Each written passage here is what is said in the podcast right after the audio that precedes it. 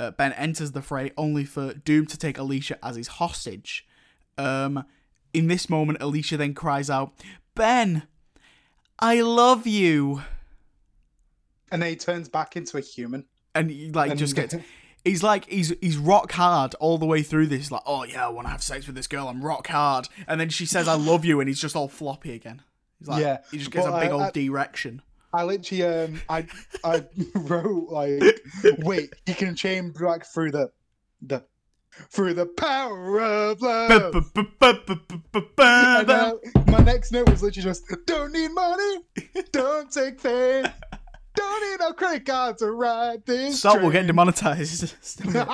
Can we lose some gavels? Huey Lewis will get us. Yeah. Hello, everyone. It's the Film Me In podcast. We're here to film you in. You know the drill. I'm eating my dinner again, so deal with it. pasta. Um, he's also just had a sip of his pint of Vimto, and it just made me wonder. Imagine going to like Spoons and ordering a pint of Vimto. Yeah, I've done that. Well, you get a pint of blackcurrant. Bro, have you never had blackcurrant and soda in a pub? No, I, I have. You are I have missing alcohol. out. I have booze like a, you know, like a grown up. I'm, I'm a grown man. I, I know, but they charge you. They don't charge you much for it. They charge you like 60p or something because soda water's free. And if you just get black currant, but like two I shots of black boy. currant. but I am big boy, so. Like, I, I drink booze. Clearly not. Kopparberg. Um, I, I literally drink. I drink Kopparberg and only Kopparberg when I go to the pub. Or dark fruits if they don't have Kopparberg. oh yeah, clearly such a big boy drinking Kopparberg. Hell. Kopparberg is beautiful, man. It's either I'm drinking Kopparberg or like I don't know, Jaeger bombs, like we said last week. Yeah. By the way, thank you to everyone who listened to the episode last week. It- We've gotten really great feedback on it. Um, so yeah, hopefully all Yeah. those people that were listening last week are back this week because this one's going to be And a fun one, isn't it, David? Recommending your friends. I don't know. I, did you watched it? Did you? By the way, you never said if you watched it. yes, yes. Uh, You we've got a fun one this week because we're doing a full episode of 1994 in movies, aren't we, David? But That's yes, the plan. First, That's the plan, isn't it, the- David? Isn't it, Yeah, David? shouldn't we? Shouldn't it is? Shouldn't we talk about the news first? Like you know, uh, yeah, go on then. Hopefully you thought of Uh, something because I haven't prepped for this at all. I'm still eating. Go for it. and that is why I am googling new movie news for the week.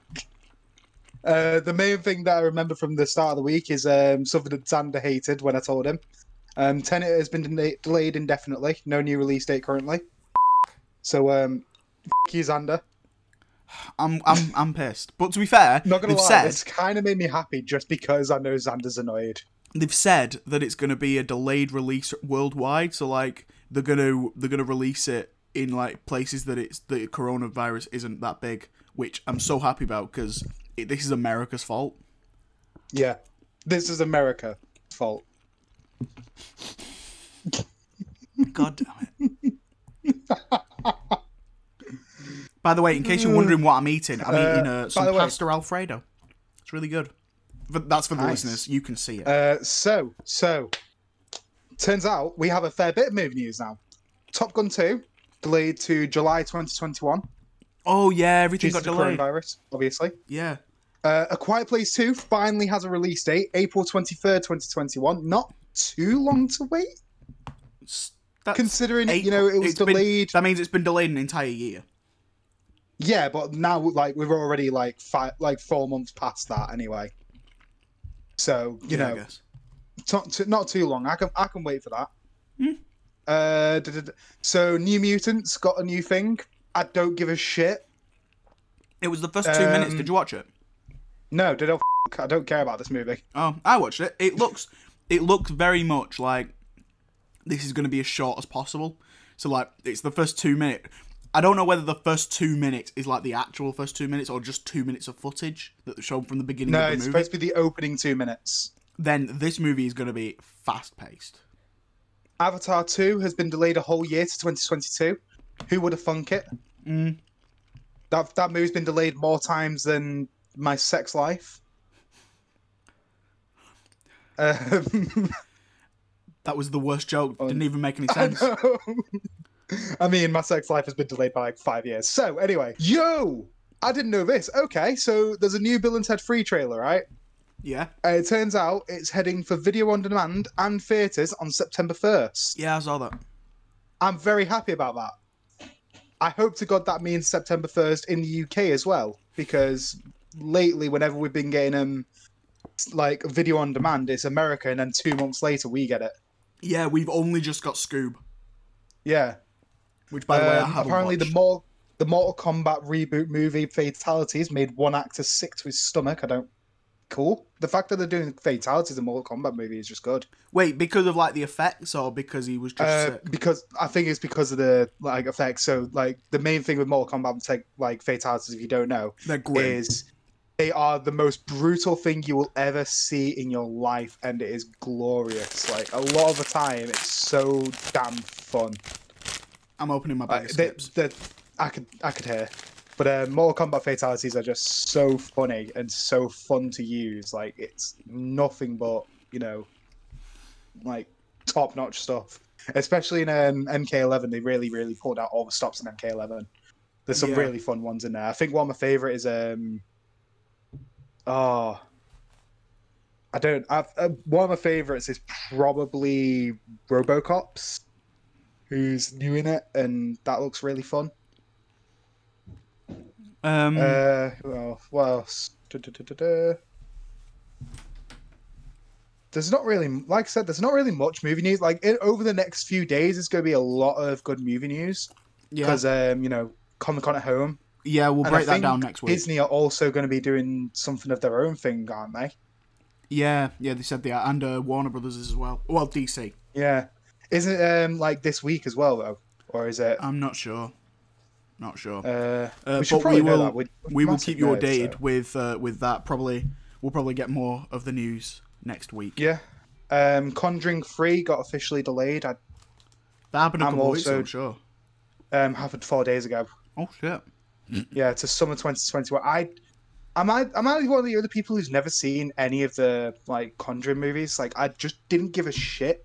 Conjuring's It- really it- good. it- It's see, the thing is that it came out around the time where it's just like, you know, this big jump scare theme in horror to the point where everything was just jump scares. Like it, it didn't seem genuinely interesting.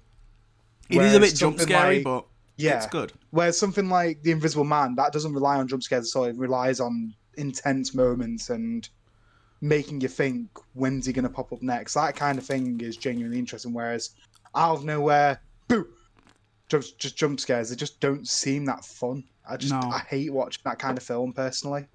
I'm not going to shit on you if you do enjoy that kind of film because, you know, you do you. I just don't enjoy it. I might watch it at some point. But Well, when the third one comes out, we will have to watch the first two. Yeah. Yeah. Fuck's sake. But the thing is, like, that's like the ninth film in the franchise, isn't it? Something like that. Because Yeah. there's The Conjuring, Conjuring 2, Annabelle, Annabelle 2, Annabelle 3, and I think there's an Annabelle 4, isn't there? No, there's three.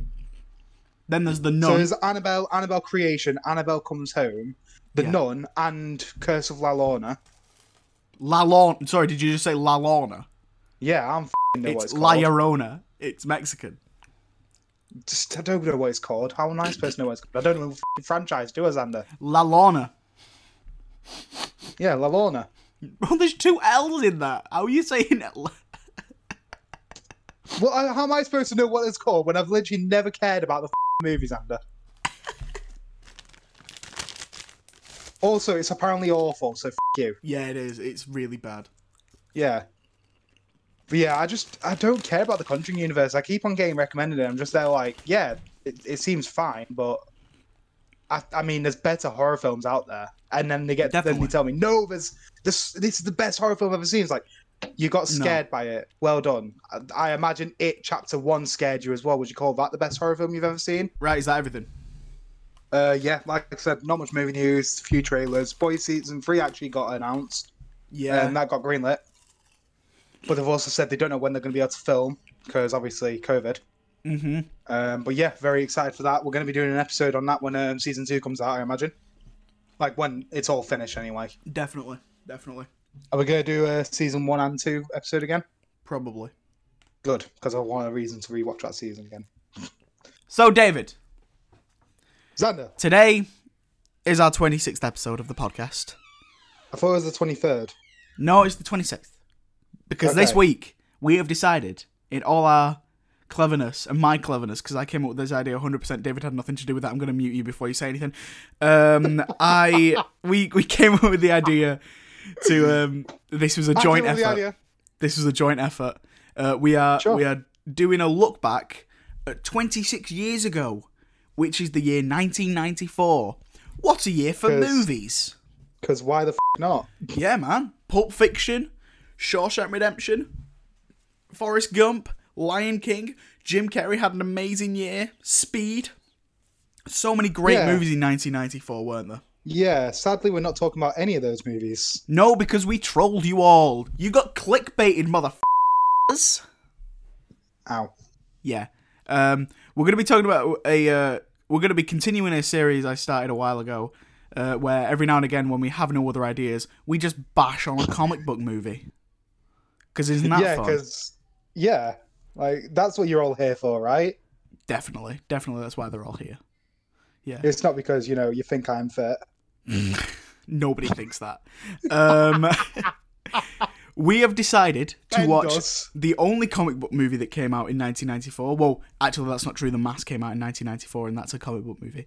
I'm Is gonna, I'm gonna retract movie? that. The only Marvel movie that came out in 1994, it is the unreleased Fantastic Four. It's problem time. Yeah, so it didn't really come out in 1994. It came out in 2017 when it was released on YouTube. Shh. Shh. Basically, we had no fucking other ideas, so just deal with it, please. I Yeah. beg you. We've got other ideas, but we didn't want to watch loads of movies this week. So basically, a lot of you might be wondering, hey, I didn't know there was another Fantastic Four movie. Well, there is. Kind of. Yeah, so back before 20th Century Fox had the rights to the movie, um, a production company called Constantine Films had the rights. And basically, the way the rights work for these movies is you have to be using the rights. Um, I think the, the, the time lapse is like 10 years, so you have to use these rights like to make the film within that 10 year gap. And if you don't, the rights revert back to who owned them before. Yeah. And um, so this was happening with Fantastic Four. They'd, they'd had these rights since the 80s. And then it came to 1992 and they realised, shit, we've got to start making this movie. Yeah.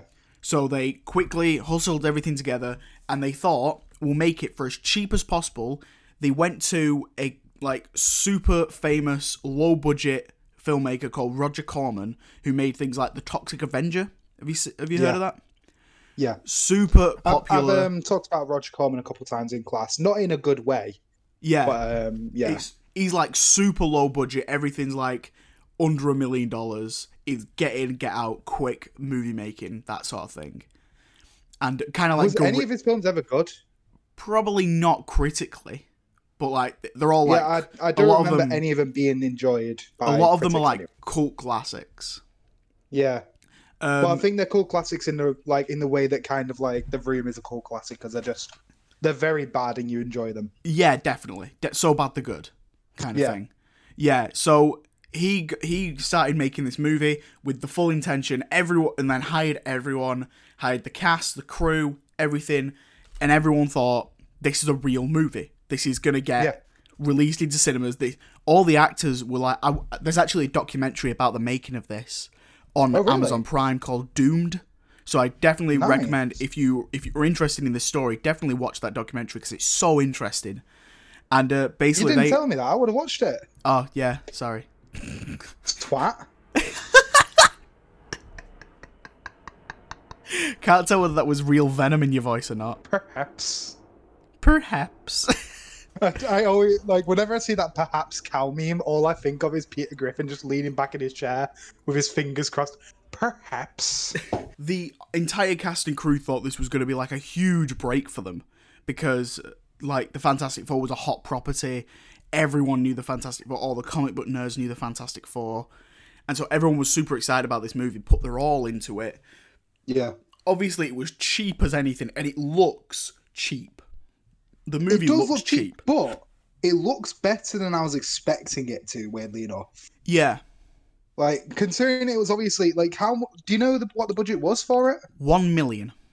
So the budget was one million for a 1994 movie, right? For one million dollars, Roger Corman. That movie looks surprisingly Ju- okay. Just to put this into perspective, Avengers Endgame cost around 300 million.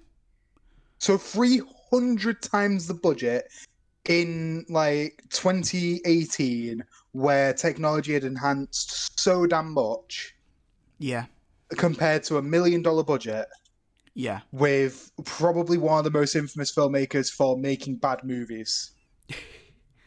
He didn't Like that, it, it looked impressive. he didn't actually direct it. He just like was the main producer. The guy who directed he was, called He, he helped. With uh, Ole Sasson. I actually, I immediately made a, note on this. So the way that we've done this is, um, Xander's going to talk you through like the making of it. He's got some humorous notes, and then I just made all the humorous notes. I just watched the movie and and enjoyed myself. I was eating gummy bears for the entire time. I was just having a nice time. Why I even made, I'm pretty sure one of my bears? notes because you know I wanted gummy bears, man. I'm pretty sure I even made a note on the gummy bears. In fairness, gummy bears are good. Yeah, but they weren't the Haribo one, sadly. But um, so the the I don't know why I, I wrote this, but when I saw, when I saw who was directed by, it was Ole something, wasn't it? Sasson. Ole. Sasson. I I just put directed by On Guard. Ole Sasson. Like, I thought you were gonna make a hair joke. Uh, why would I make a hair joke when I can say On Guard Ole? Oh wait, are they makeup or hair joke? No, Olay, good for your skin or whatever. That's not even makeup or hair. That's like No. moisturizer. Yeah, it's not, is it? Why would you say good for your skin when you're talking about makeup and hair? I don't know. Um.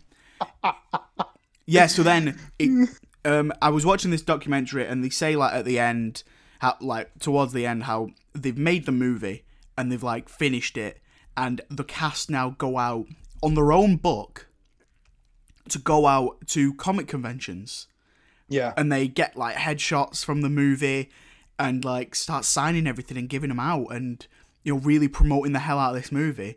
And then they got a call one day saying yeah the movie's been pulled. It's not it's not coming out. And it turned out that that was the idea all along that it was just a a, a uh, gambit between this company and Fox so Fox would buy the uh the rights. So it was That's all actually- it was all just a big big con That's a really smart ploy.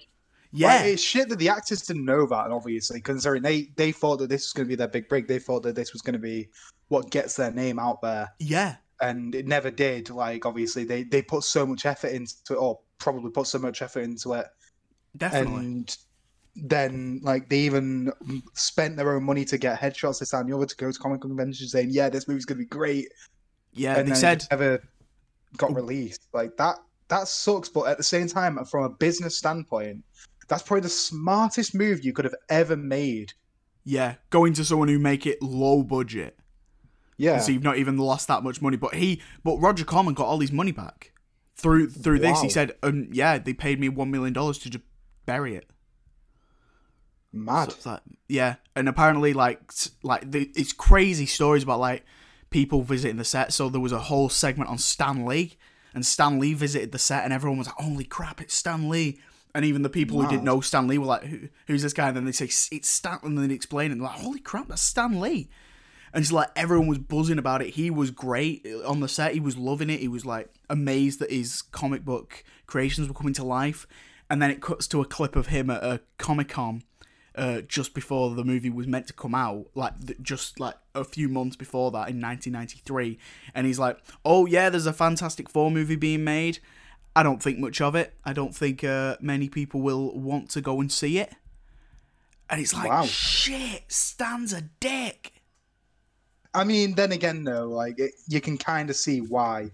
It was very low budget. It was Roger Corman. Once again, he was known for making very low budget movies. He obviously knew he was attached to the thing. Yeah, He knew that no, like no names were like big names were attached, other than Roger Corman.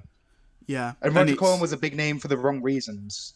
and it's um, so it's fair enough that he said it. It's not necessarily that he's a dick. He's literally saying his opinion on the thing. He's always been a very opinionated man when it comes to stuff like the the whole thing around Spider-Man being an actual character in general was all of his colleagues said no, don't do it. It's going to ruin you. And then Marvel were basically about to go bankrupt, and he just said F- it. I'm gonna, you know, make what I want for my final comic. And Spider-Man saved the entire Marvel comic universe. Yeah. Like it, he's always been a very strong, opinionated man, Yeah. and I, I respect the f- out of him for that because that is amazing. I know, Like it just- imagine just, saying f- you to all your colleagues, doing what you want, and then you save your own company, It- and then they're all just kissing your ass because you made this incredible character. it just feels like a bit backstabby, doesn't it? Like, oh yeah, lo- yeah, I love the look of this movie. Yeah, it's just what I envisioned, you know.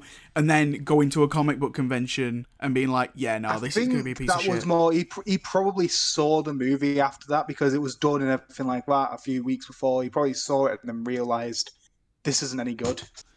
um, but like Like, the on on set, I'm sure it would have looked good and it's like, oh my god, this looks really cool. Because um, like the aesthetic of the like of the set design was very Star Trekky, yeah, which obviously for its time that was the main thing at the time. Like Star Trek was really big in the nineties. yeah, with uh, with like next gen being Next gen and the show. movies coming out. Yeah, Speaking of, I have a note about that later on. Um, but yeah, well, let's carry on talking about it. So it turned out like they said at the end, they revealed like who they think the main producer behind this whole movie getting made, and then to not because the whole the whole idea is that it was never going to be released. It wasn't just that they saw it and then were like, oh my god, we've got to hide it. It was all just a ploy. So it was never going to Yeah. be released. And they say the top producer that really decided that was Avi Arad, who you might recognize is a main producer on, on the Sam Raimi and the Andrew Webb Spider-Man movies, Yeah, who famously ruined Spider-Man 3 and really Yep. pushed for the reboot and then like f- the reboot. yeah. So he's like, I don't think he's with um, I don't think he does work with Sony anymore, or like maybe with Sony but not with uh, Spider Man. I think he works with Sony like on other properties, but not on like the Spider-Man. Um, and probably not on Spider-Man, but maybe on Spider-Man universe. Yeah, Because the only way that I can imagine that Venom fucked up so much is because he might have been attached because it had the same kind of drawbacks as what like Spider-Man Three did. Like it- it, uh, felt rushed, and also like the fact that it, it was supposed to be an R-rated movie and it wasn't, so that like they had to cut a lot of it out. And Tom Hardy famously said yeah. Here you go. uh, yeah, he's uh, all of his favorite scenes were all um, cut out of the movie. yeah producer on Venom.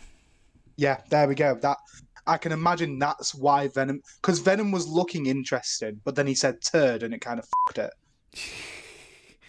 Um, so yeah, th th it Like a seems like.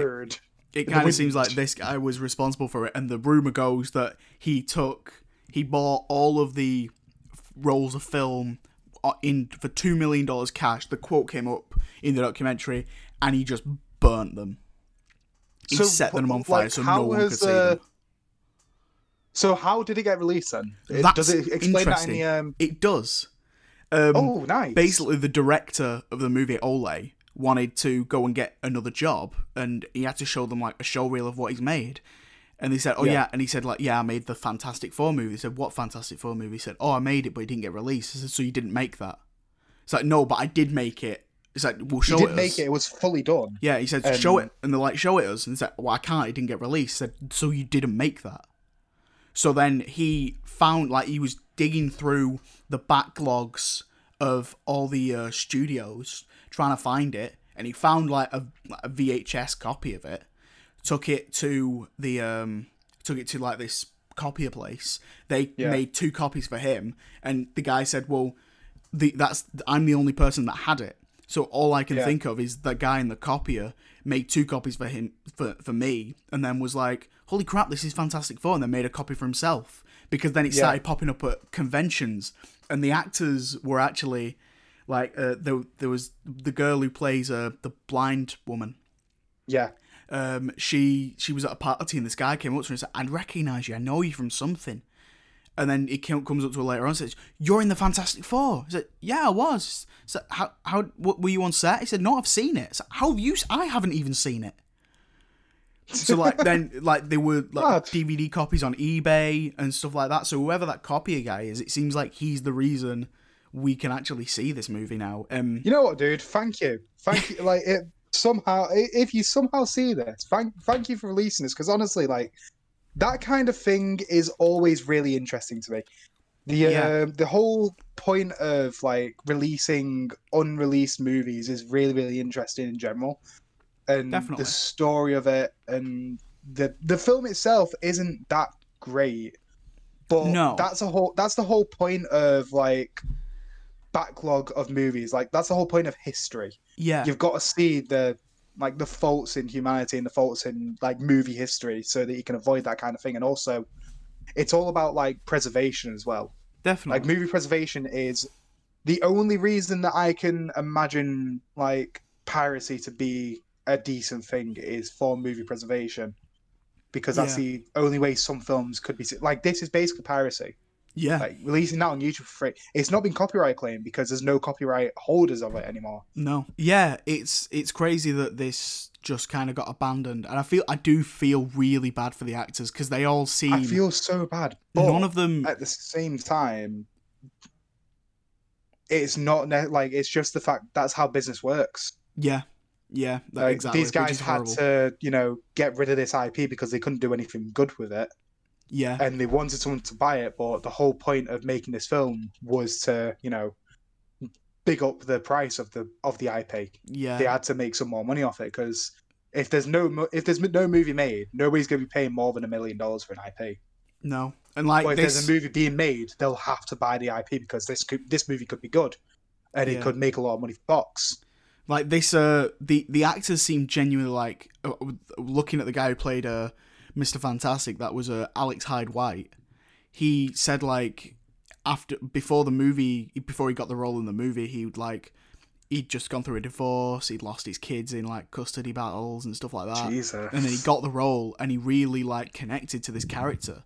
And so he was really into it. And like that's why he was going out on the road he was the one driving he was like the leader of the group in like Mad. even in the actors and he was driving like he was getting that across like yeah we should go to all these conventions and stuff like that so it's like this really like changed some of the actors lives and like you've just sort of left them out to dry it's crazy it's crazy Yeah, I've actually just added the um the documentaries to my list because I'm genuinely really interested in this now. yeah it's a Uh, it's, a, directed it's a by Marty Langford, and that's the only thing he's made, I think. Oh, it, yeah, it's a it's a it's a good watch. It's a good watch. Yeah. So, um, shall we uh shall we go through this?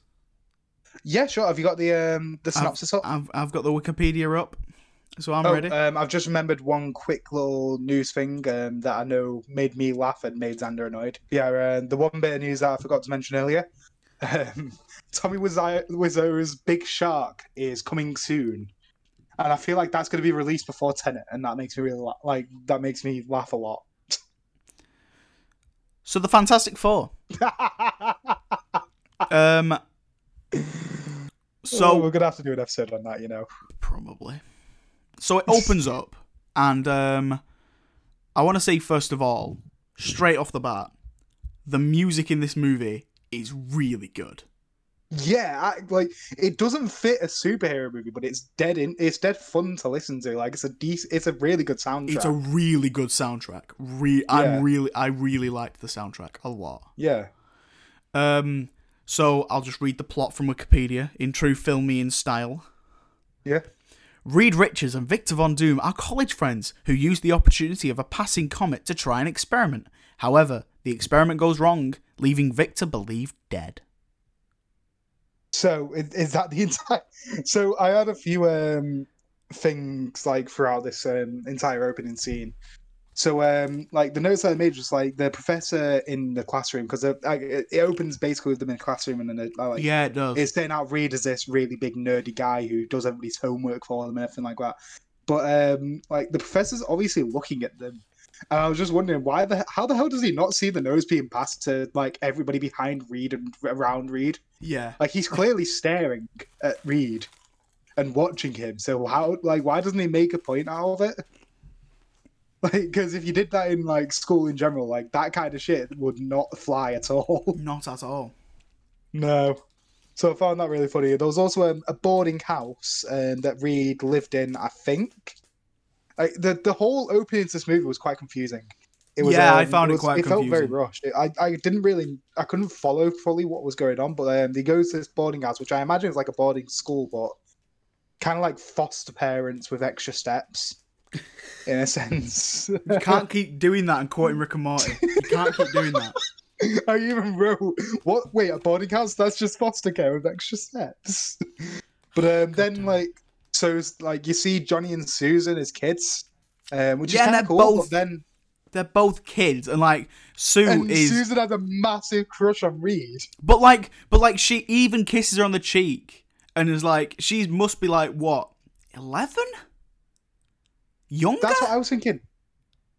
Yeah, like she's like eleven or twelve, yeah, and then like it's supposed to be like ten years later, so she's about twenty-one or twenty-two later on, yeah. and they get together. They they This not only must be like thirty or forty by that point. they not only get together, they not only get together, they don't kiss in the movie. They they say they love each other, and then at the end they just get married. Yeah, they do. They just get married. they just get married. It just transitions to the very end, a wedding scene. yeah. But uh, yeah, so like, and then the the one after that, like, I literally just put what? Wait, what are they doing? I'm so confused. Are they ha- like so? They're supposed to be harnessing the energy of Colossus, which is like this massive comet. Yeah. That's the comet that you mentioned before. But there's um, a few calculations that are wrong this and the other with um, the like actual energy harnessing thing. And so as the comic comic comet flies over, the um, they start trying to harness the energy of the comet, and it backfires on them Mm-hmm. and so it like starts blowing up. I thought this scene looked all right, weirdly enough. Like you could see that it was just stock effects, but you know, at the same time, it like it's for a million dollars. It looked all right. Mm. I thought this looked fine. It, it didn't look necessarily bad. I, I the wa- main thing that I um I said this to you. The main thing, if you're gonna watch this film, um, do it. It's actually quite an enjoyable movie. Mm-hmm. But um, I Sorry, I'm eating my halfway Twix. through. No, it's fine. Halfway through, I ended up having to change my aspect ratio on my TV to four to three, which made Hmm. the movie a lot less blurry. Uh, because obviously the movie was made for 43 aspect ratio anyway, because obviously like old TVs, this, that, and the other. Mm-hmm. So uh, like on YouTube, it's only 360p. So obviously you can't be expecting a 1994 movie that never got released to you know be HD. But um, yeah, Yeah, you can't be 100% watching expecting 4 to 3. 4K. Yeah, exactly. 100% watching um, 43 aspect ratio because it makes the movie a lot more viewable and you'll be able to understand a little bit more what's going on. Yeah. Um, I wish I did that from the start because otherwise, like, To be I, fair, I was the- a bit confused about The version I found on YouTube had that. So See, the, the version I had, I was watching, it, it was fine, but it wasn't a 43 aspect ratio because my TV was upscaling it. Oh right, right. So right, I had to change my TV specifically to a 4 to 3. Ah, because right, the way my like because it goes off my skybox and the skybox will up, upscale everything to a um 1080p which Yeah. obviously 360 to 1080p looks horrendous yeah, definitely. like, it's just it's basically minecraft i was watching minecraft fantastic four Minecraft Fantastic Four. and it sounded like it was in an xbox party chat for the first like opening for 10 minutes Yeah. but like an xbox 360 party chat So then, um, yeah. So it says here in the next sentence is Susan and Johnny Storm are two children living with their mother, who has a boarding house where Reed lives. Uh, ben Grimm is a family friend and a college buddy of Reed's. yeah Um, uh, so I then it- also mentioned that like 10 minutes in, Invictus already had more airtime than Fan Four Stick. yeah, yeah, basically. He genuinely does. Like, Um, then it's so funny. Ten years later, Reed, Sue, Johnny, and Ben go up into an experimental spacecraft of Reed's as the same comet passes by Earth. They are hit by cosmic rays from it due to a necessary diamond being exchanged for an imitation by the jeweler. Yeah. So um, Okay. basically, they he replaced it with like a man-made fake. But Oh, the thing right, that is yeah. missed is um, like so. There's this scene in the hospital where Reed is like he's got burns all over him. So is um, Ben, and Victor is supposedly dead. But Mm. I wrote down that um, the doctor who tells him he's dead, he weirdly reminds me of Hans Gruber. Yeah, like knockoff Hans Gruber. because definitely. he, he he was doing a full on like Alan Rickman in Die Hard voice. He had the beard and the hair. He even had the same kind of character design as Hans Gruber. Yeah, so I was did. just thinking, why is Hans Gruber in Fantastic Four? now I have a machine gun. Ha. Ha. Ha. I hated how long the pauses were. I love doing every now and then. I, I'll just do that in the middle of a party chat. I'll just go, ha. and then five minutes later, ha. another five minutes, Ha. Jesus Christ. Yeah, my mates, my mates hate me clearly. Don't know why I just sent a plus sign to you, but there you go. Um, as well, the jeweler in this is meant to be the comic book character, the uh, the mole man. Yeah, he just looks like Danny DeVito, like the troll toll. basically, but like, Yeah. um, he looks like he's guarding the boy's hole. say the uh, so like the yeah the mole man is a Fantastic Four villain, but they um they didn't have the rights to him, so they just changed him to the jeweler. But he's basically the Writes for movies character. are really interesting. Like writes in movies are so interesting when it comes to like certain Very. characters. because they said like if they had if they had the rights to everyone who's ever existed in a Fantastic Four, then they'd have Silver Surfer, Black Panther, the X Men, Spider Man, because they've all turned up in Fantastic Four comics. Well, they'd be able to have literally everybody. They'd be able to have Iron Man, this, that, and the. Yeah. Like Spider Man has literally become a Fantastic Four member at one point, like the bombast- the bombastic Bagman. Yeah, man. Like imagine if bombastic Bagman became an actual character. Like that would have been so funny. I would have loved that. that would Maybe have been day. great. Maybe one day. Because I know he also comes in like the Future Foundation. He becomes an actual, you know, member of the Fantastic Four. Yeah. Upon crash landing on Earth, the foot I've still got a bit of Twix in my mouth. Bear with me. Oh yeah. it. Also, um, in the scene, so basically before like they get in the helicopter, he goes to the house, and this is when like they look at each other and just like have this really weird moment. But it's really weird because like last time that he supposedly saw her, she was like eleven or twelve, and now that she's twenty or twenty-one or twenty-two, He's just like he's like gusta. already- it's love. He's it's love at first sight. and uh, then the mum also just says, "Look at you, the Fantastic Four, Sixteen minutes in." So I just wrote, "She said it. She said it." Right. And then um, um, straight after, they're talk, like they're um, throwing around different things.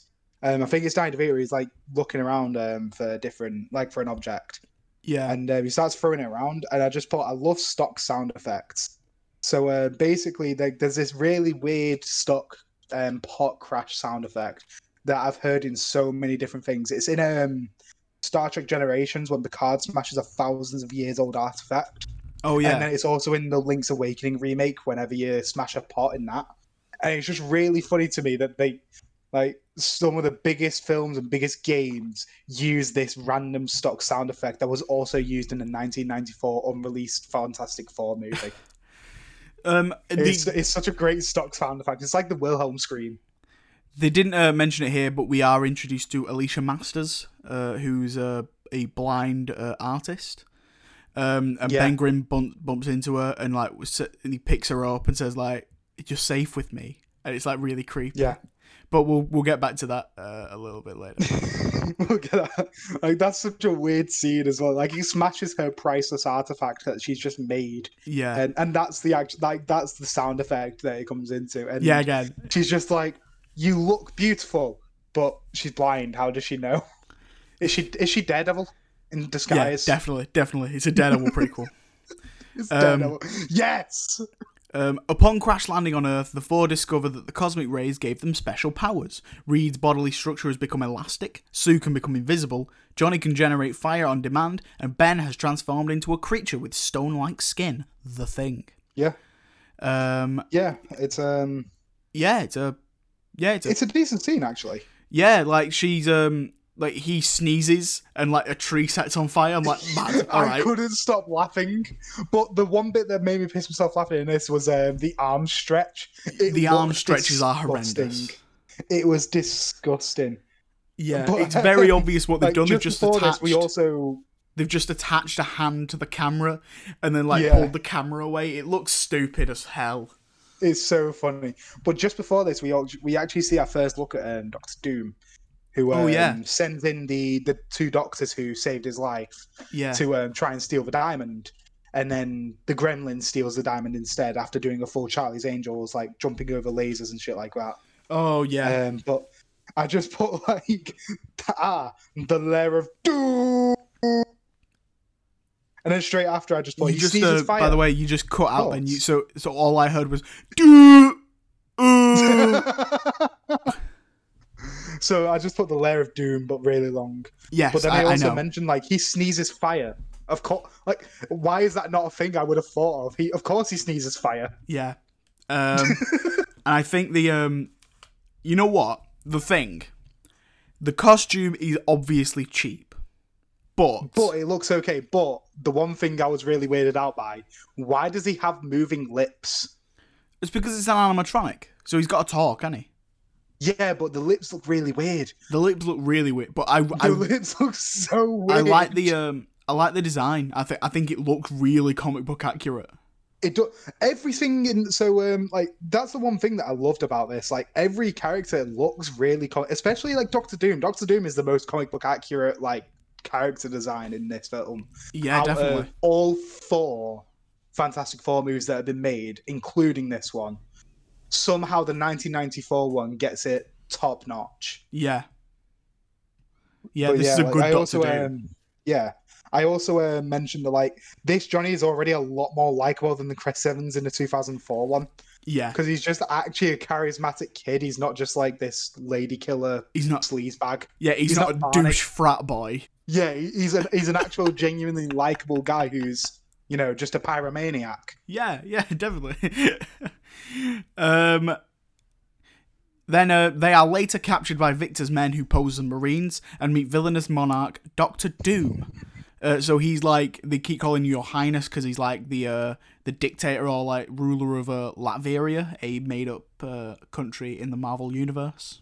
Yeah, Um, th- this has a this uh births a really great scene. But I genuinely think I will call it a great scene in this movie when um I'm just getting up my notes.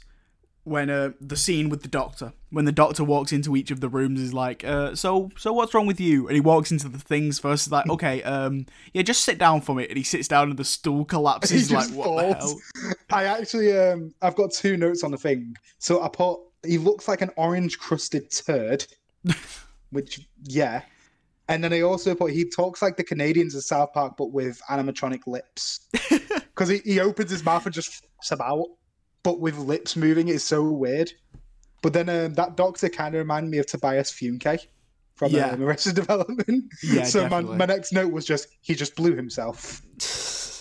So like he's yeah, so he sits down and like falls over, and that's kind of funny. And then it cut, and then Yeah. it's like this, this scene's really well edited as well. It's edited like a Yeah. like a comedy, and then it cuts to the doctor talking to Johnny, and he's and he's like, I just focus on a bit of my body, and then say, uh, flame on, and his hand comes No, on it's fire, and he just starts screaming. the thing that's like he, he does though is just like I, I don't know i just kind of focus on my body and i just kind of flame on it his hand goes on fire he goes ah flame off flame off flame off i Yeah. think we found the magic word doc and then and it then cut, the doctor's just terrified and it cuts to then uh, the invisible woman, and he's like, um, "You're not gonna set on fire, are you?" And he, she's like, "No, no, definitely not." And then she just disappears. he's and like, then "What turns up behind fuck?" him but like with her legs disappeared still and he just screams and so Yeah. then in the next scene he's like with um, reed and he's just standing in the furthest corner away from him just like take your own blood okay and he stretches his He stretches all the way over.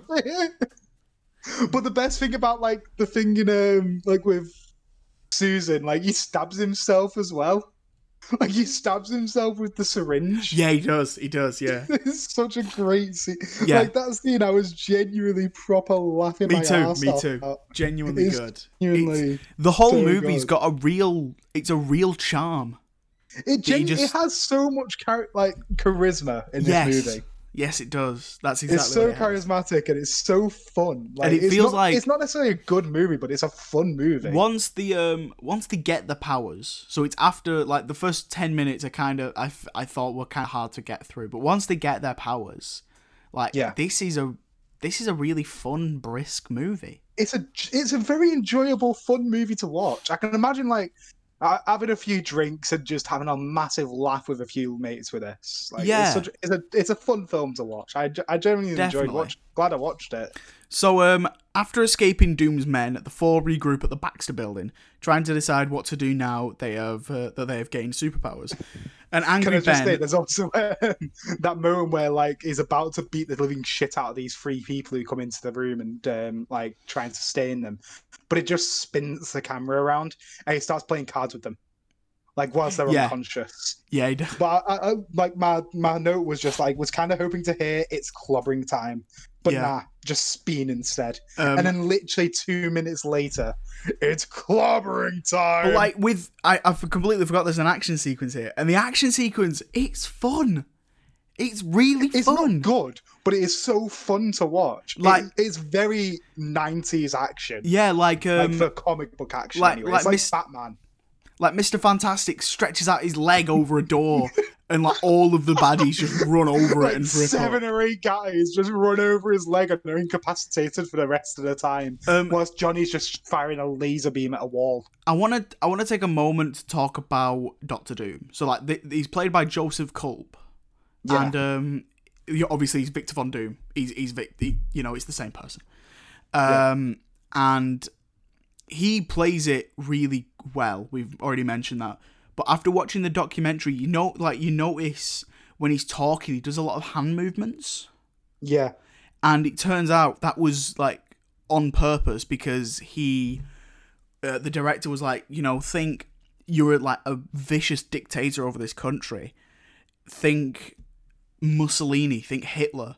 How they all that all they used was arms. That they talked with their hands and so Yeah, like- if you if you rewatch those scenes with him having these big speeches you can actually like see him do a lot of hand movements and that's all on purpose because he's just he's always wiggling his fingers and everything like that, like he's controlling the scene in a sense. Yeah, Like, exactly, exactly. He He, commands he takes presence. atten- he takes a lot of attention on him. Like he plays Doctor Doom.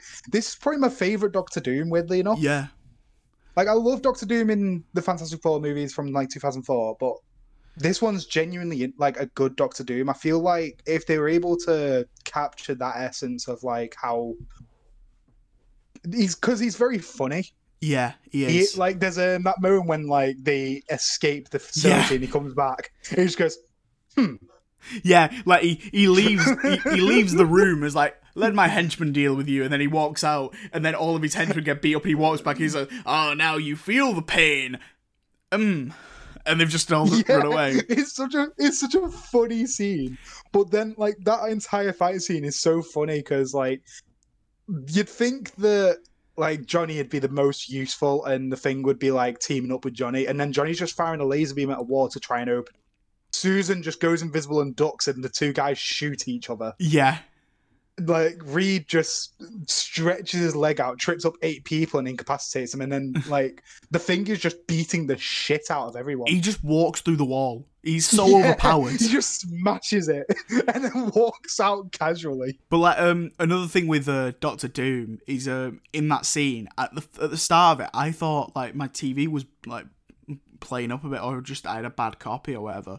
But he I couldn't tell what he was saying. And um that's referenced in the documentary. He said like Yeah, basically the director said like listen I, I really like the way it sounds with the mask on like the tinniness. So yeah. if we could like, um, it's very masked. so it was it was going on. He was, literally. he was doing some ADR for it, and he had to listen back to it, and he's like, "No, this sounds horrible. Like I can't tell what Yeah. I'm saying." So there's bits of it that he can you can really tell what he's saying because he's over he's dubbed that bit, but then there's other Yeah. bits that the director liked that you actually can't tell what he's saying at all. Yeah, like it, I can see what he meant. Like I feel like on set that would have sounded really good Yeah, because like you obviously like microphones at the time probably weren't up to today's standards. Obviously, because No. technology is enhanced. You can filter out certain like sounds just with a microphone. yeah, But um, then like back then, obviously you wouldn't have been able to pick it up through his thing. Like I'm, I imagine maybe a tie mic probably would have worked a little bit better with that. Like say if you had the tie mic under his mask and he was speaking in the mask and then it muffled in the mask, yeah, like it would add that tinniness, but it would also you'd be able to hear him clearly. I feel like that would have worked a little bit better. But obviously they didn't think about that at the time because you know maybe tie mics weren't a thing or maybe they weren't used for movies that and the other. yeah. Um, so then Um, so they get back to the Baxter, Baxter building and think what they're gonna do. Um, ben leaves the group to go out on his own, feeling he has become a freak of nature. And there's a great scene where he's wandering the streets and he comes across these two women, and they're Yeah. in the, just in the street and they scream and run away. That Yeah. scene, that's in the documentary because he Is it? yeah, because that's a uh, that's actually a reshoot. They shot Oh, that wow. after the movie wrapped, and it's not actually the guy because the there's two guys who play the thing. There's the guy who plays Ben Grimm, and then there's a smaller guy who plays the thing. Yeah. And uh, so the guy who played the thing wasn't available, so they actually got a um one of the uh, like receptionists at the production company. Who's, who's Yeah. like all the way through doc- documentary. He's a massive Fantastic Four fan. He was like the first person they told that they were making this movie because he'd be so hyped. And um, yeah, he gets in the thing costume and he was like, it was the best day of my life. 100% the best day of my that's life. That's awesome. That's So he- genuinely really cool. Yeah, so he, he said like this is proper Roger Corbin. Um, is no Corman, Corman. Roger Corman like guerrilla filmmaking. I was like, man, that Yeah, just like- sounds like so much fun. Like it's such an interesting way to get around that kind of thing, especially like because that scene is genuinely good. Like that is Yeah. like how people would react even nowadays. Like that's how people would react to seeing someone like that. They wouldn't just take photos and they'd scream and run away and then take photos. Yeah, definitely, definitely. But um, I, there was also the scene like when they're in the tower, and one I was really confused how they already have a tower with like four fours on it. yeah, Like, why have they already got the four fours? And then there's also a they reference Batman. they, They do literally just say, Batman. "Holy Freud, Batman! I think you're right," and it's so funny. But like, this is most of the way through. This is like an hour into the film, and Yeah. it's so enjoy. You don't realize that. I checked the time at this point, and I was like, Same. "I've only got about like half an. I'm only like half an hour into it," and I was like, "I'm an hour in." Yeah, How the heck? Like, it's such an enjoyable, enjoyable movie. So it goes so fast, and you just forget that you're watching a film. You're just enjoying a good, you know, a good time. That's it. it it's so fun to watch. so so he I, I can't. so I can't stress enough how fun this movie was. So the thing is found by a homeless man, by by home. I thought I thought it said a man, by homeless men, and joins them in the lair of the jeweler. Uh, so it turns Yeah. out the jeweler has his henchmen. Uh, uh, they've kidnapped Alicia Masters, who he Yeah. plans to force into being his bride, and intends to use the stolen diamond as his wedding gift to her. Um, Yeah. Doom has his own plans for the diamond and sends his henchmen to jewel to the jeweler's lair to make a deal with him to no avail. Doom, displeased, seals, seizes the diamond for himself as a gun battle breaks out between the jewelers and Doom's men. Uh, ben enters the fray only for Doom to take Alicia as his hostage. Um, in this moment, Alicia then cries out, "Ben, I love you," And then he turns back into a human. and he, like just gets.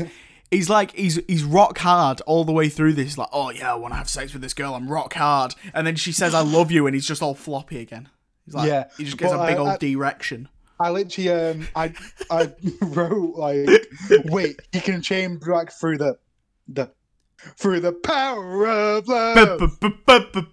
I- my next note was literally just, don't need money, don't take fame, don't need no credit card to ride this. Stop, we're train." getting demonetized. Huey Lewis will gave us.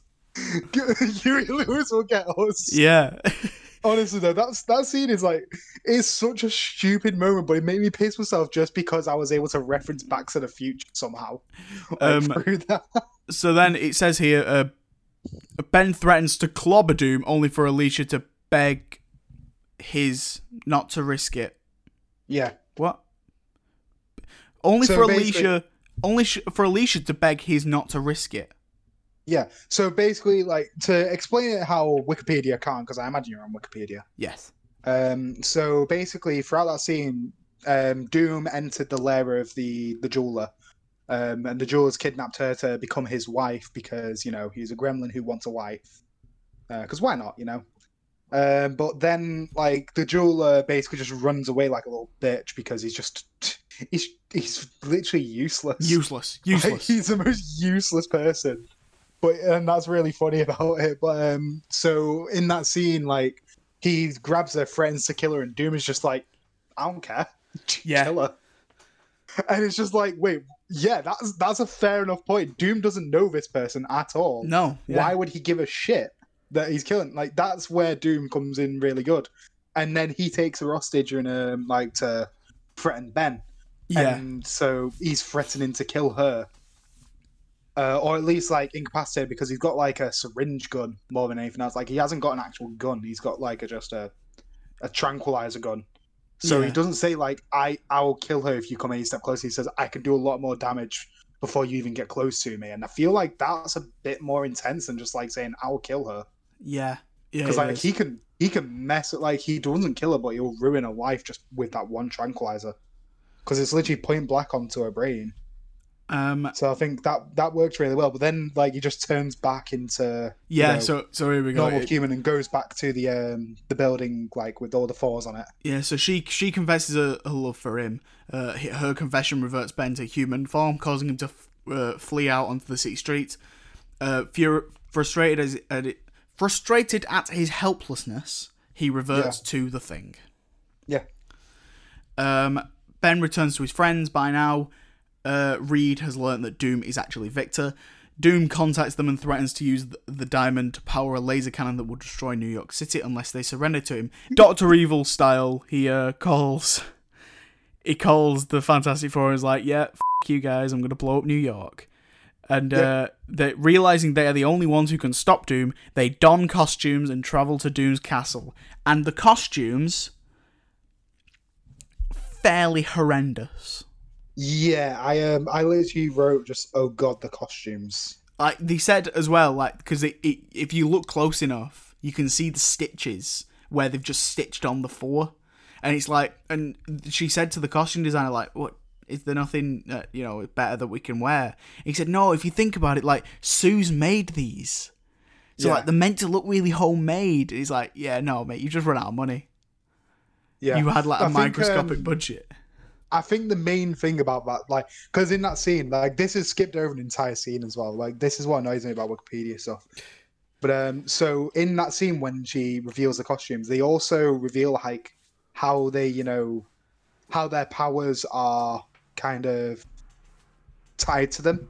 So Yeah. they start talking about like it's to do with their personalities and their psyches. So like, um, bloody Johnny has always been very hot-headed and high-tempered, so he's flame on.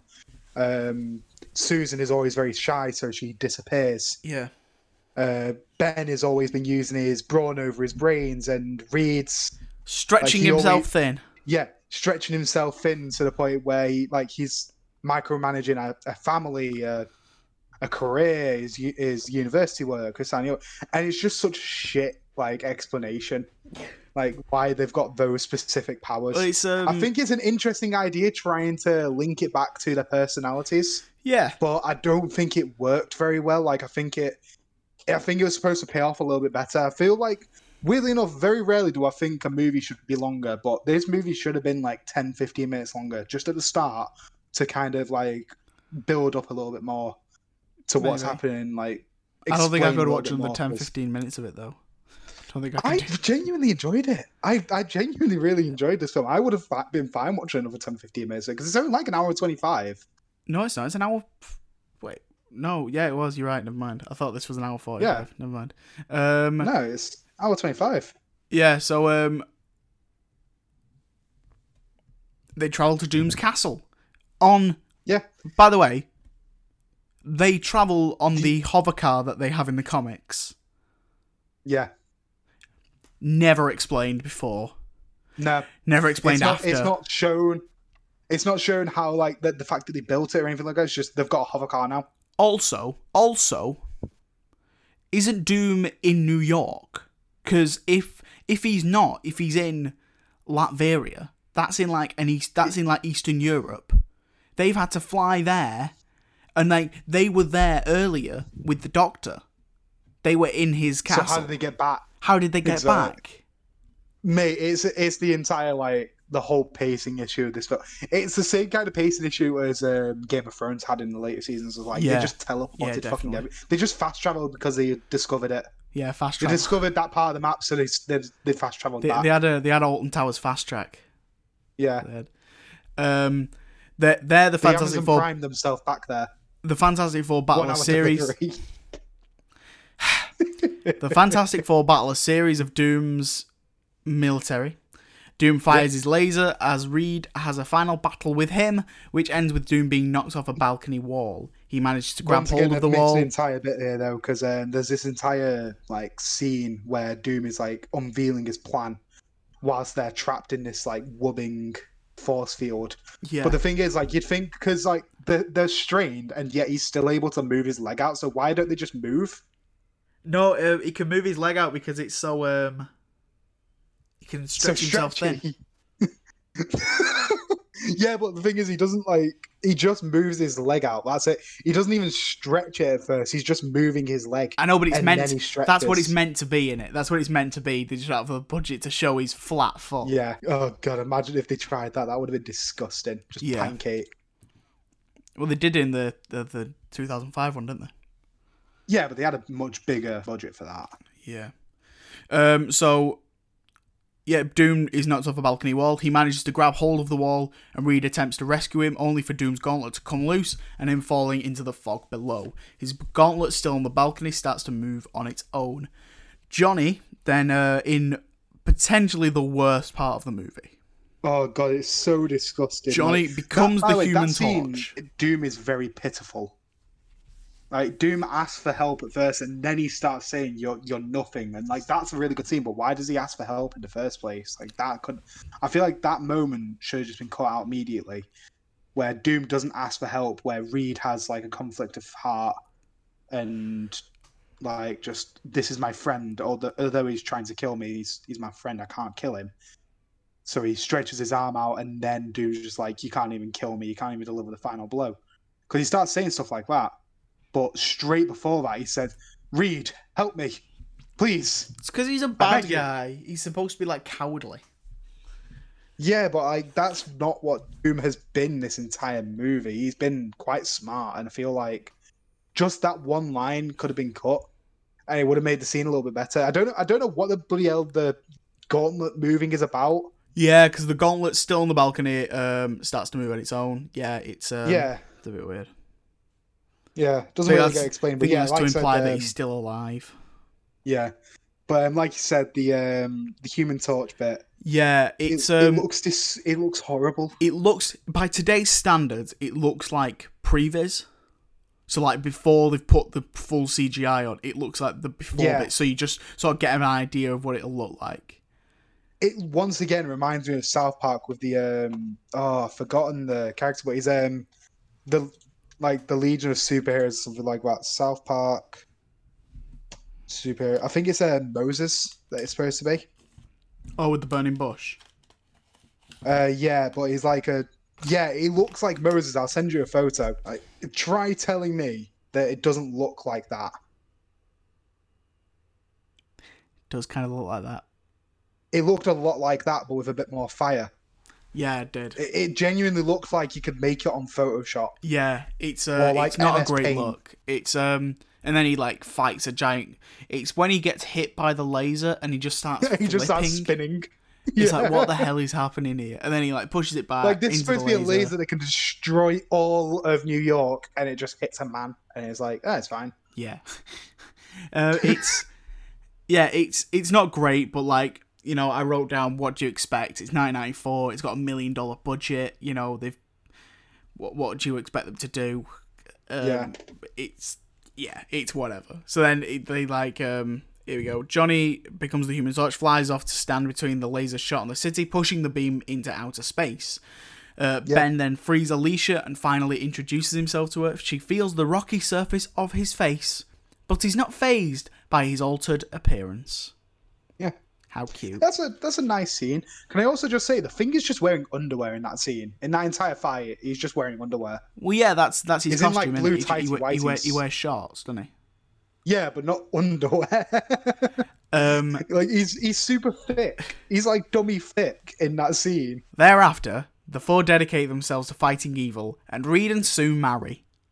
And as they get married, Yeah. they uh, drive off in a limousine, and Mr. Fantastic waves a big wavy arm out, Oh the, out the god, top that window. arm was just. Uh, literally, my final note for this movie was, "Oh god, the waving."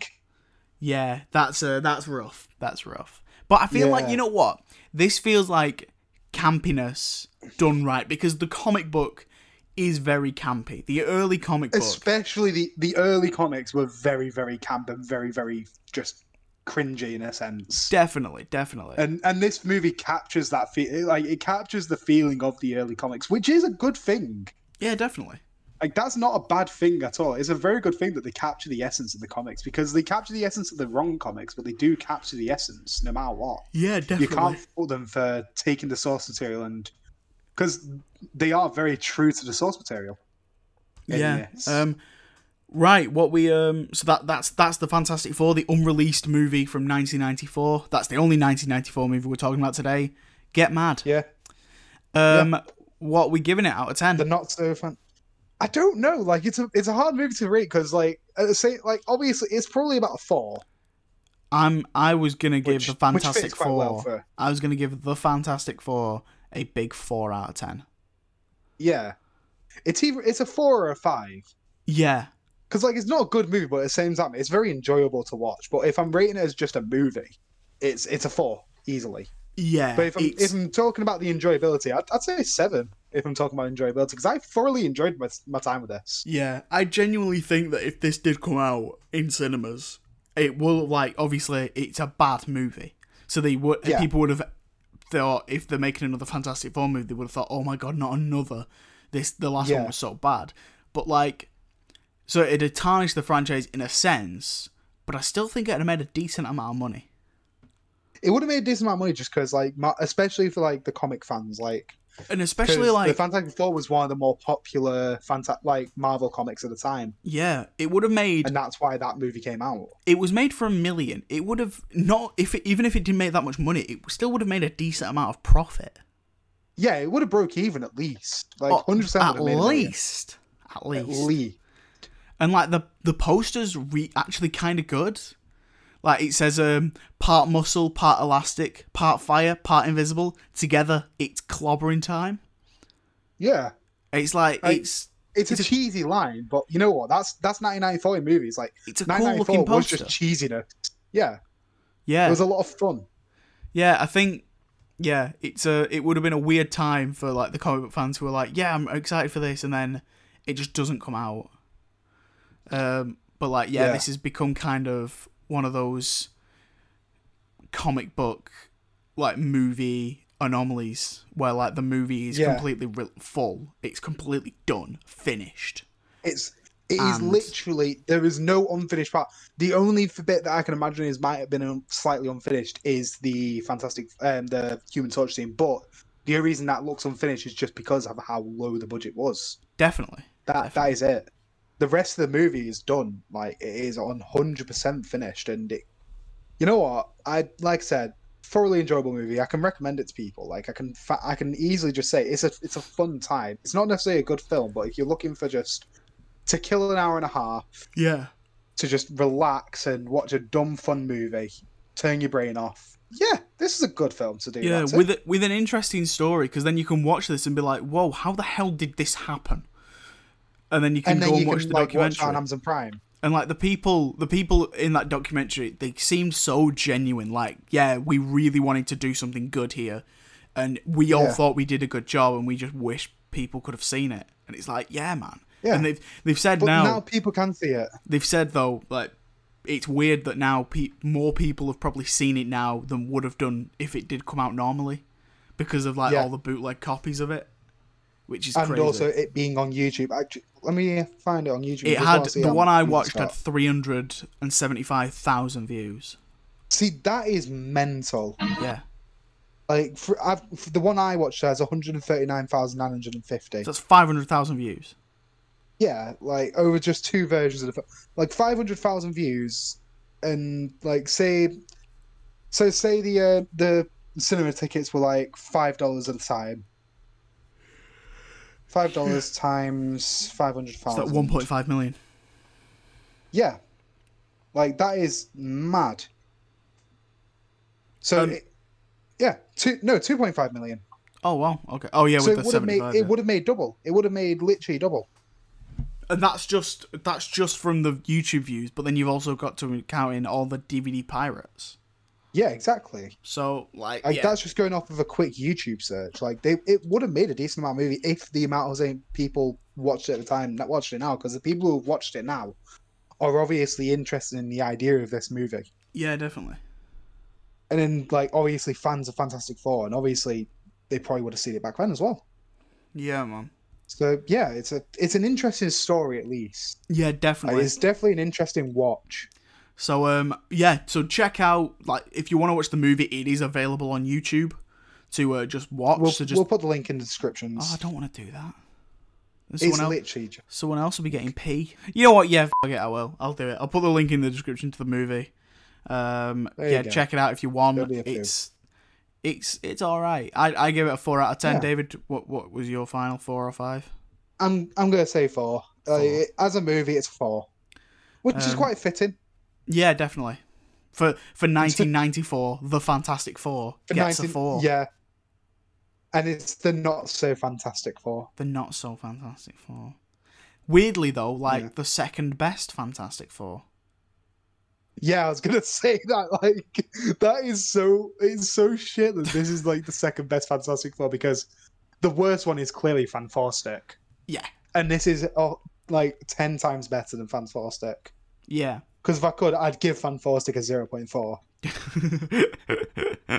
Like genuinely, just to fit with the fours, it would be a zero point four.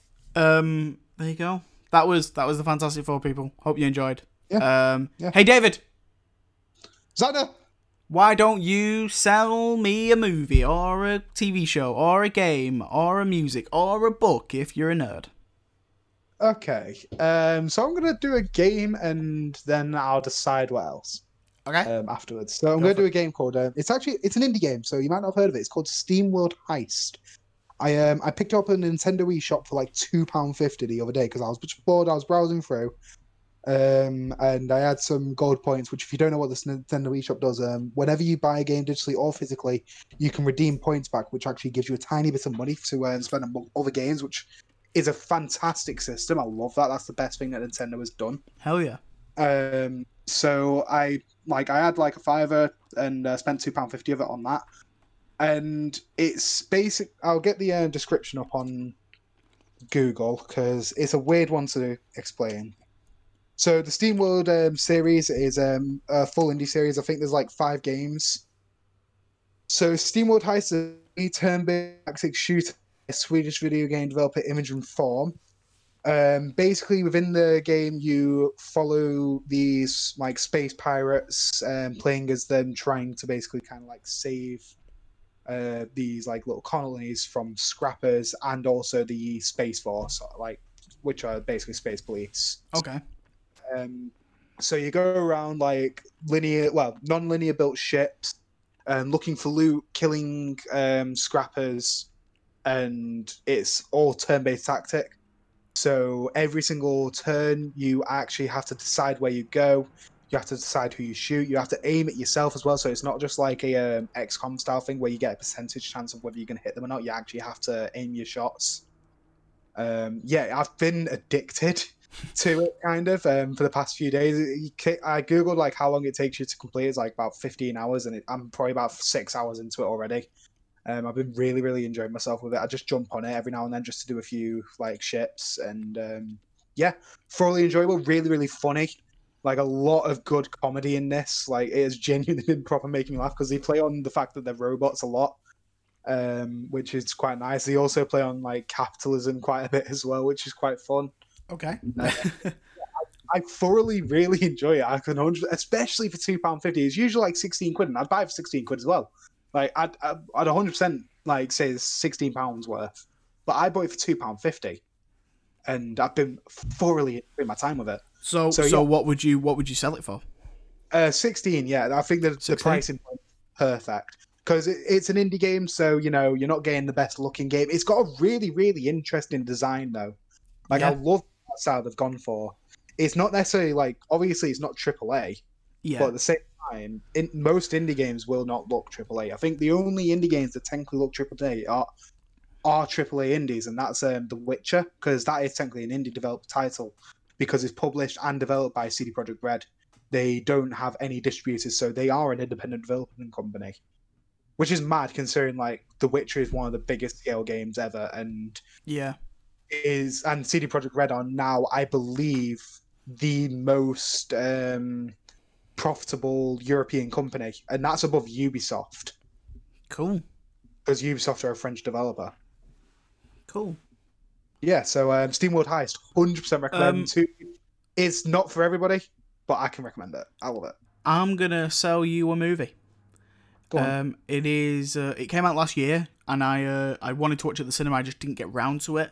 There was a bit of controversy around it um, because of like real life crime, and people thought it was because of this movie.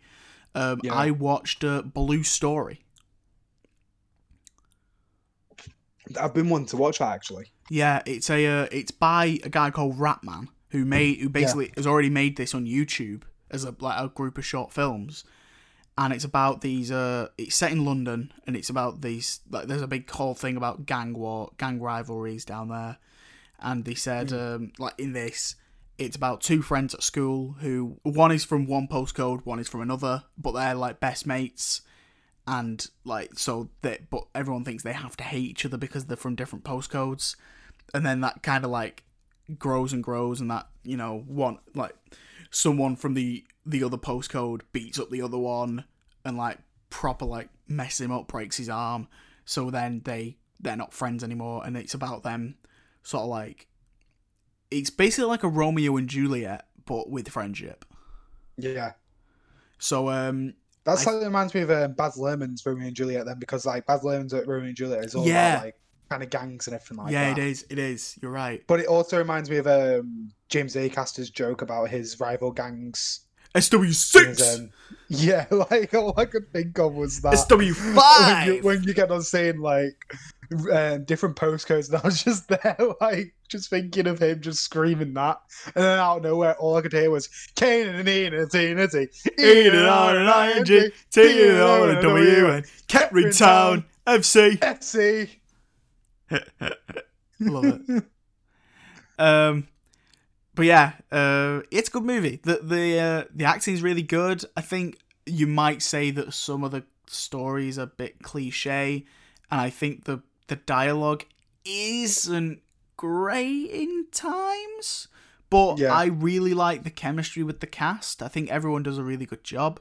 And I like the story structure. So like Yeah. every now and again, after like a big scene, it'll take a break and Rapman will appear and start like and like do a quick recap, but a rap. So it's a rap cap. Yeah.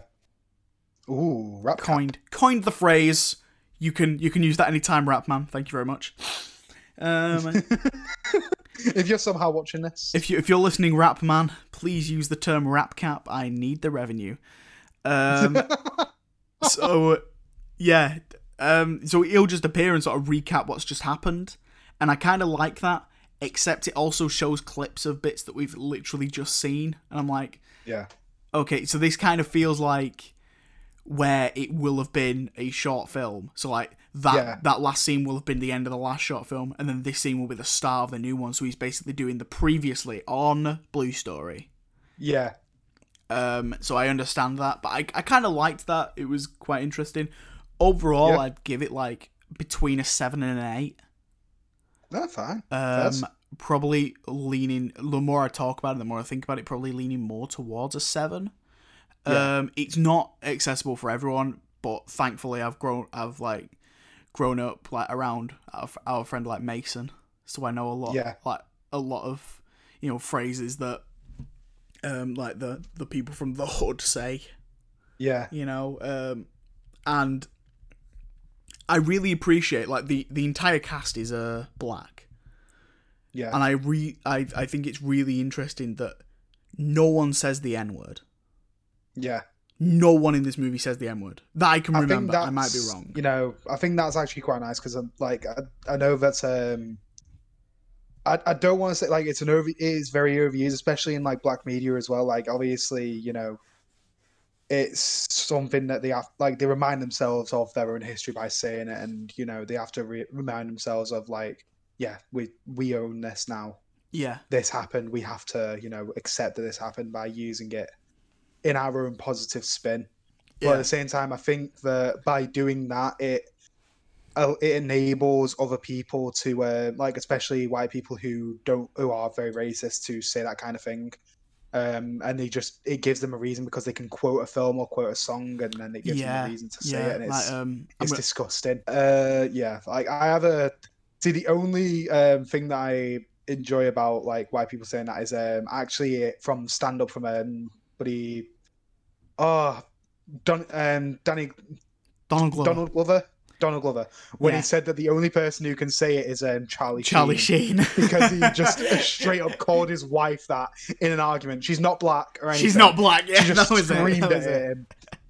And he's the only person, like white person with an M word pass. And I, like, I Um, feel like he's like that's the kind of thing where you know, like obviously Charlie Sheen shouldn't have said it. It- That's disgusting. Yeah, But at the same time, if you It's can put a comedic that he spin on it, and you can own up to it, and then you can actually make a joke out of it as a like black person, I think that's a nice story.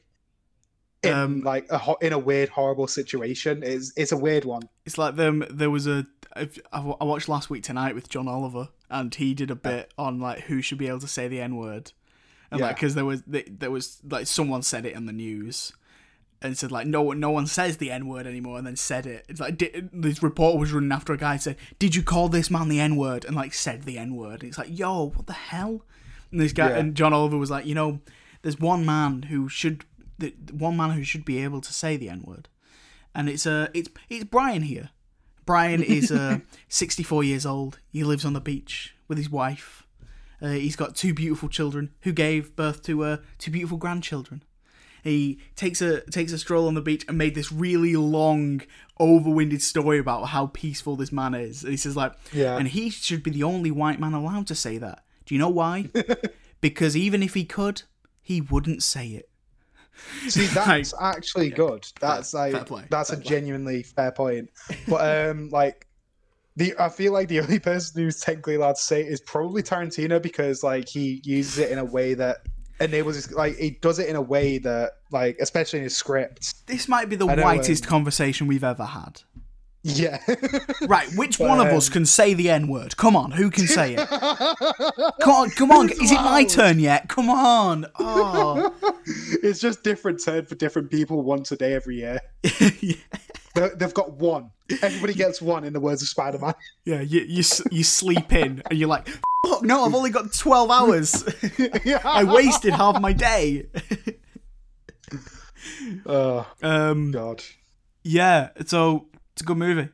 Next movie Yeah. I watched, I watched this morning actually because I wanted to talk about it this week. I watched Animal Crackers on Netflix. Hey, nice. Um, it's a movie that we've discussed before. Um, we've I've talked about the podcast before. We watched, uh, we listened to on CinemaSins, who talked to the guy who created this movie, and it's been in development hell. It's been finished, but like stuck under like lawsuits to try and get released, and finally Netflix Yeah. have picked it up. It's been released. So what's really interesting about this though is on Netflix it's it's like counting as a 2017 movie because it was made in 2017, even though you know it's no the one only just I was I was on it today and it said 2020. Well uh, once again like when I said um, it was coming next week I, I was on it and it said 2017 on uh, the Skybox. Oh, that's weird. So it was saying that like because obviously the movie was finished in 2017, it, it was done, yeah, and ever since he's been on this massive like roller in this coaster. yeah like in this journey to finally try and release it and he finally been able to and that is amazing like i'm so glad that he's been able to release it Yeah, definitely. even if it's not necessarily the, the best movie no matter what it's nice that he finally got to release it because i know there's a lot same with um like the fantastic four movie yeah, definitely. movie preservation movies everything that is finished needs to be released in some way or another whether that's through youtube through netflix netflix is probably one of the best ones for that kind of thing because it enables for certain films to be released yeah, definitely. um, or streaming platforms in general. I like the idea of them being able to release films that were never released in the first place as exclusives. Yeah. I think Netflix is probably the best one for that Um, because certain films would have never been made if it wasn't for Netflix. Well, no, no. Uh, but yeah, this movie, it's um, it's really good. I mean, we sound shocked because, like, you know, th- all we've heard about this movie is that it's good. How has it not been Yeah. released? And like, yeah, how has this not been released? It's a really fun movie, and it's a really nice movie about family. It's genuinely quite funny. Yeah. Uh, I think the animation style is really interesting. Patrick Warburton is so good in this. Yeah. Um, and yeah, they've got like uh, really cool musical numbers, like seemingly out of nowhere, and I really dig that. Nice. uh, Danny Danny DeVito's great, legitimately. Uh, Sylvester Stallone is really good as a man who just says two words the whole movie. um, yeah, and I think, yeah, I think this movie should have been released a while ago, and it's it's good that it finally is out. Uh, I think it's as a like, as a as an adult, it's it's good. I'm not sure whether kids will be able to because it's quite a while before things start really get going. yeah. Uh, it's about an hour into this movie when they really start like because the idea is that they own a circus and they find this box of animal crackers and if you eat a cracker then um, if you eat one of these biscuits then it turns you into the animal that's on the biscuit Yeah. and so like they realize they can use this to make a circus really cool by just turning themselves into animals and then doing the tricks Yeah. so yeah, they start they start doing that, but that doesn't really start happening until like an hour in. Mm. So it does it as a kid. I feel like it would feel a little bit, little bit like oh, what's you know where's where are the animals?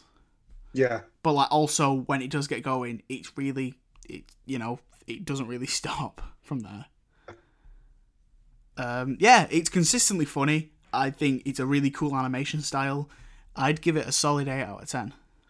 Nice. Yeah. Um, I, I, I mean, I'm glad it's on Netflix. I'd probably pay to go and uh, if this was on at the cinema. I'd, if I didn't know the story of behind the Yeah. scenes, I would not have gone to see this movie. I would not have. Yeah.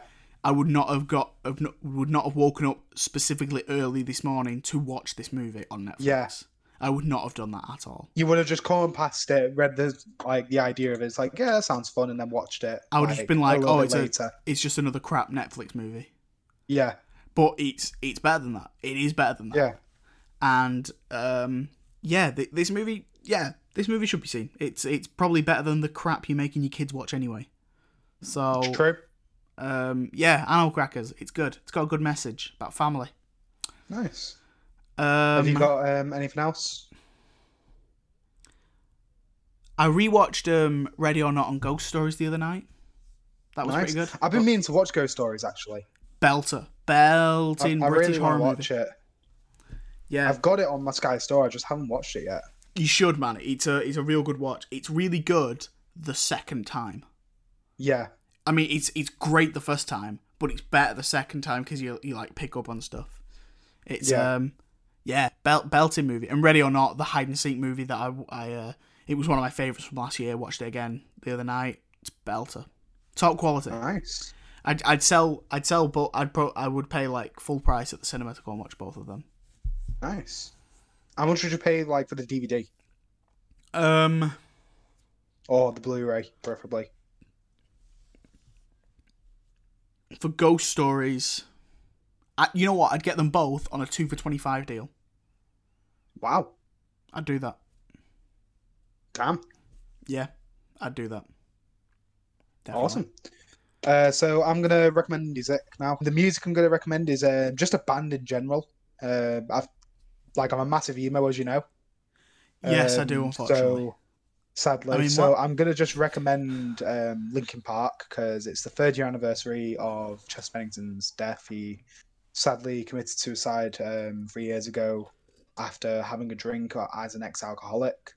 So um, that's obviously it sucks, but Mhm. I've been listening to um, specifically One More Light, which was I think the last release before like when he died yeah, um, from Linkin Park themselves, and it's one of the most beautiful songs I've ever heard. Without like the death of him, it's so gorgeous and so sad to hear because it's all like the whole point of the song is like, who cares if one more person dies or one more like if we're just a moment in this, like in the grand scheme of life. Who cares if? One Did you just say the grand scream of life? Yeah, the grand scream of life. Apparently, I'm, tired, man. The, in the grand scheme of like, the I, th- I thought you were making a joke because like the kind of like hard rock. Well, they, they do a lot of hard rock. They do a lot of soft rock. This one's a very, very, very soft one. Um, you would be able to listen to it very easily, Xander. So I can recommend it to you Oh, okay. um, because it's one of their soft songs. They, they had, there's no screaming. There's no um, like heavy guitar. It's all very kind of acoustic and soft and very nice. cool. But um, it's it's dead sad because it's talking about like who cares if like one mo- one person dies in the grand scheme of life like if we're just a moment and then the whole point of it is i care like i do yeah. and it's just that really sucked because when he died it just sent me in this big state of depression um, because he was my idol still is i love him to bits Yeah. um, I, I follow his sister on Instagram as well, um, Toby. She's an absolute angel. She talks about him a lot. Um, she misses him a lot. Yeah, I can I can recommend Linkin Park to anybody. It's my favorite band of all time. Literally, my Yeah. favorite album of all time is Hybrid Theory. From then, it's um, I think that was their debut album as well. Um, it's probably one of the most famous rock albums of all time. It's got some absolute bangers on Hybrid Theory. It's got like One Step Closer. Um, what else? Is that the one with Hybrid in the end on? Uh, yeah, in the end is on here by myself. A place for my head, pushing me away. In my December, um, like paper cut as well. With you, points of authority. Like so, all of those songs are absolute bangers, and I listen to that. There's very few albums that I listen to, like no matter what, and I can listen to any song by Linkin Park in general at any time of day any mood I'm in, and it'll just cheer me up, or it'll make me a little bit depressed, just because obviously we lost Chester. Yeah. Um, I follow, like I said, I also follow Mike Shinoda, which is um, the rapper for Linkin Park. He's um, an absolute lovely guy. Um, I've actually been watching him play Animal Crossing a little bit because he visits like Fan Islands, this that, and the other, and he's just dead sweet. Um, he's been live streaming throughout quarantine. He makes music on his live streams as well, which is really cool. Like he just does um, chat requests um, for like different genres, different music, this that, and the other. It's always really, really fun to watch him because he's a very charismatic man. yeah. Um, um, how What I'm is really interesting is he um, did a bit, like Mike Shinoda himself did a bit of the music for the raid. Oh wow. Yeah, and it, it like obviously, as you know, the music in the raid is top notch. It's pretty good. It's absolute mental. It fits perfectly, and I'm really glad that Mike Shinoda was able to work on that. Um, I think I know the answer to this, but like, how do you how did you feel about the uh the video that came out this week, um, of Donald Trump's uh, campaign video using? I found it Park's music. hilarious because they put like Linkin Park um sat out a cease and desist and just said we do not condone you using the use of our music at all. Yeah. Pl- never use this again. I found it- hilarious, but it's also I find it funny that Donald Trump has been getting so many cease and desist by every single artist he uses their video like their music of. But it's like Nobody as well, likes like him. it's it screams volumes to me that like it's. I didn't realize that a couple of days after that it was the anniversary of his death. Yeah, it's and it's, it's like- disgusting. Yeah, it's it's Like- vile. one of the most vile people I have ever heard of in my life using like this incredible person's music days before the anniversary of his death. And like it's not even like he died naturally, like he, he did commit suicide because he was severely depressed. Um, and like I said, he's an it was an ex-alcoholic. The reason that he actually killed himself and the reason he had a drink was because it was the um, birthday of his best friend and idol, Chris Cornell's death, who um, sadly died from cancer a few years before that. Yeah. And he was missing, I think it was a year before that, and he was missing him so much that he resorted to alcohol after being an ex alcoholic. And obviously, that clouded his vision and dec- me decided there and then to end his life. And it's just, it's heartbreaking even talking about it. I, I don't like. It's hard for me to talk about this kind of thing just because I, Yeah. I deal with depression myself anyway. I know you deal with it as well but.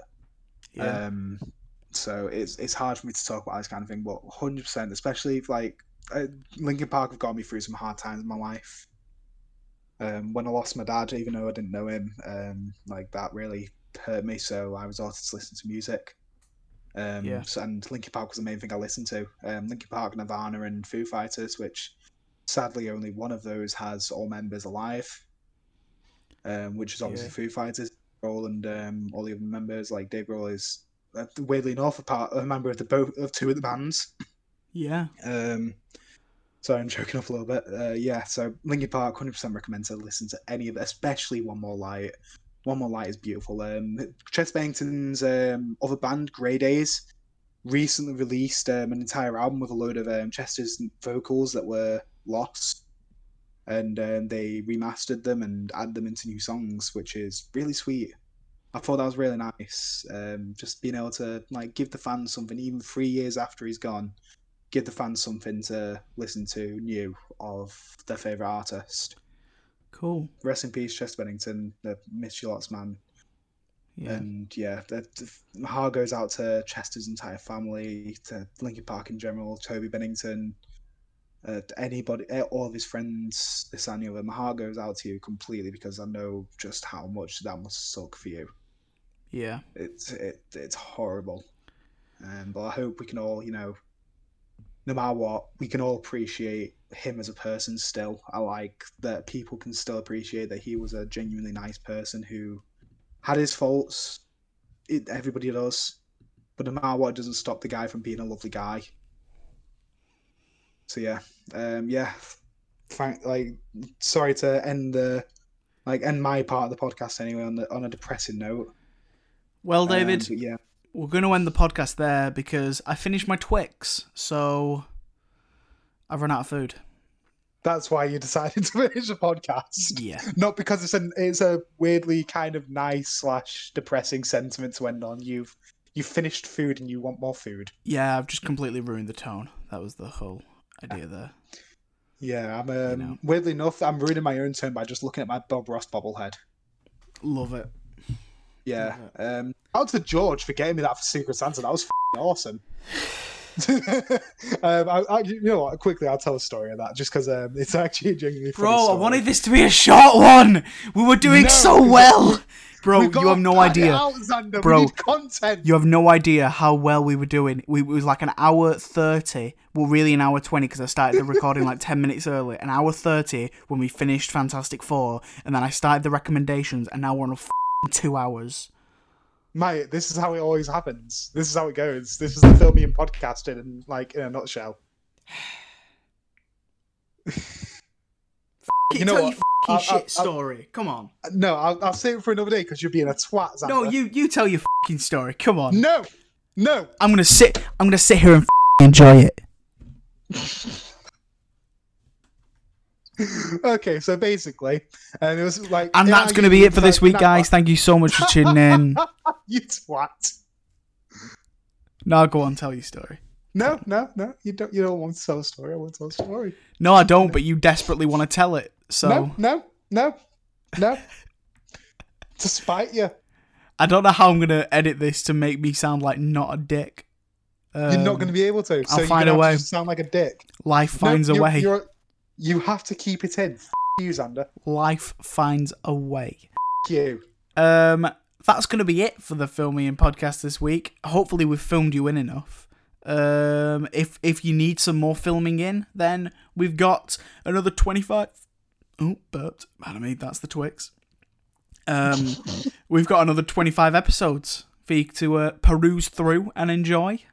And next week we'll have another episode because So really, I'm dragged got- onto this fucking thing every day. Exactly, because uh, we've got like you know 20, 26, 26 episodes now. That's crazy, Yeah, isn't it? Twenty six episodes. Mad. Uh, next week is going to be the actually the one year anniversary of since I started this.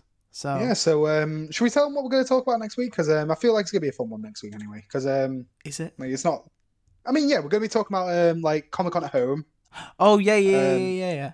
And we're also going to tell the um, the story, of, like the uh, origin of the podcast. The it's a bit origin more, of the you know, podcast. Yeah, yeah. let's do it. Let's do It's, that. it's a bit more. It, it's a bit more than just you know Xander started talking uh, like to a mic.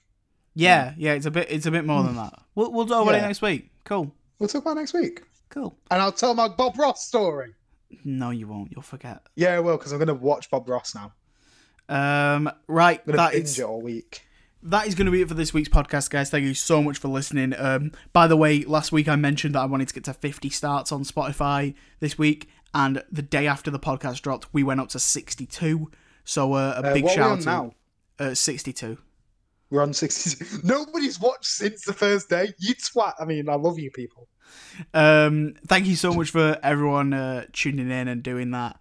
Um, yeah, it, it means a lot to know that you guys are enjoying our stuff. Uh, make sure you are following the, um, the Facebook page, the Twitter page, and the Instagram page. I've been posting clips on there this week. One especially, um, uh, a clip from last week, a bit of a longer one, and uh, it's important to me. And we've had some really good feedback on it. So, uh, yeah, thank you to everyone that's been uh, that's been kind. And um, yeah, uh, follow David on Instagram and Twitter. David, do you know anything about your film yet? Uh, so we have the first edit of the um, final cut done. Um, I wasn't 100% happy with it just because like there's some audio cut in this that, and the other. So we're going to be tweaking that over the next few weeks. We're hoping to release it soon. I'm going to be talking to um, my co-director this week um, Okay. about it. Just like asking about what like, because I've not been able to edit it. Sadly, I've um, been busy with work and the podcast and just other elements. Don't blame me. Well, yeah, I'm blaming you. Uh, you're the reason I'm procrastinating, Xander.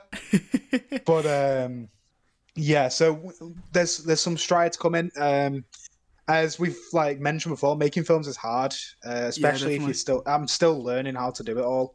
We're still learning how to like get all this shit done and also balance the student lifestyle and um, yeah, me being working and everything like that, especially through COVID, it's been quite difficult.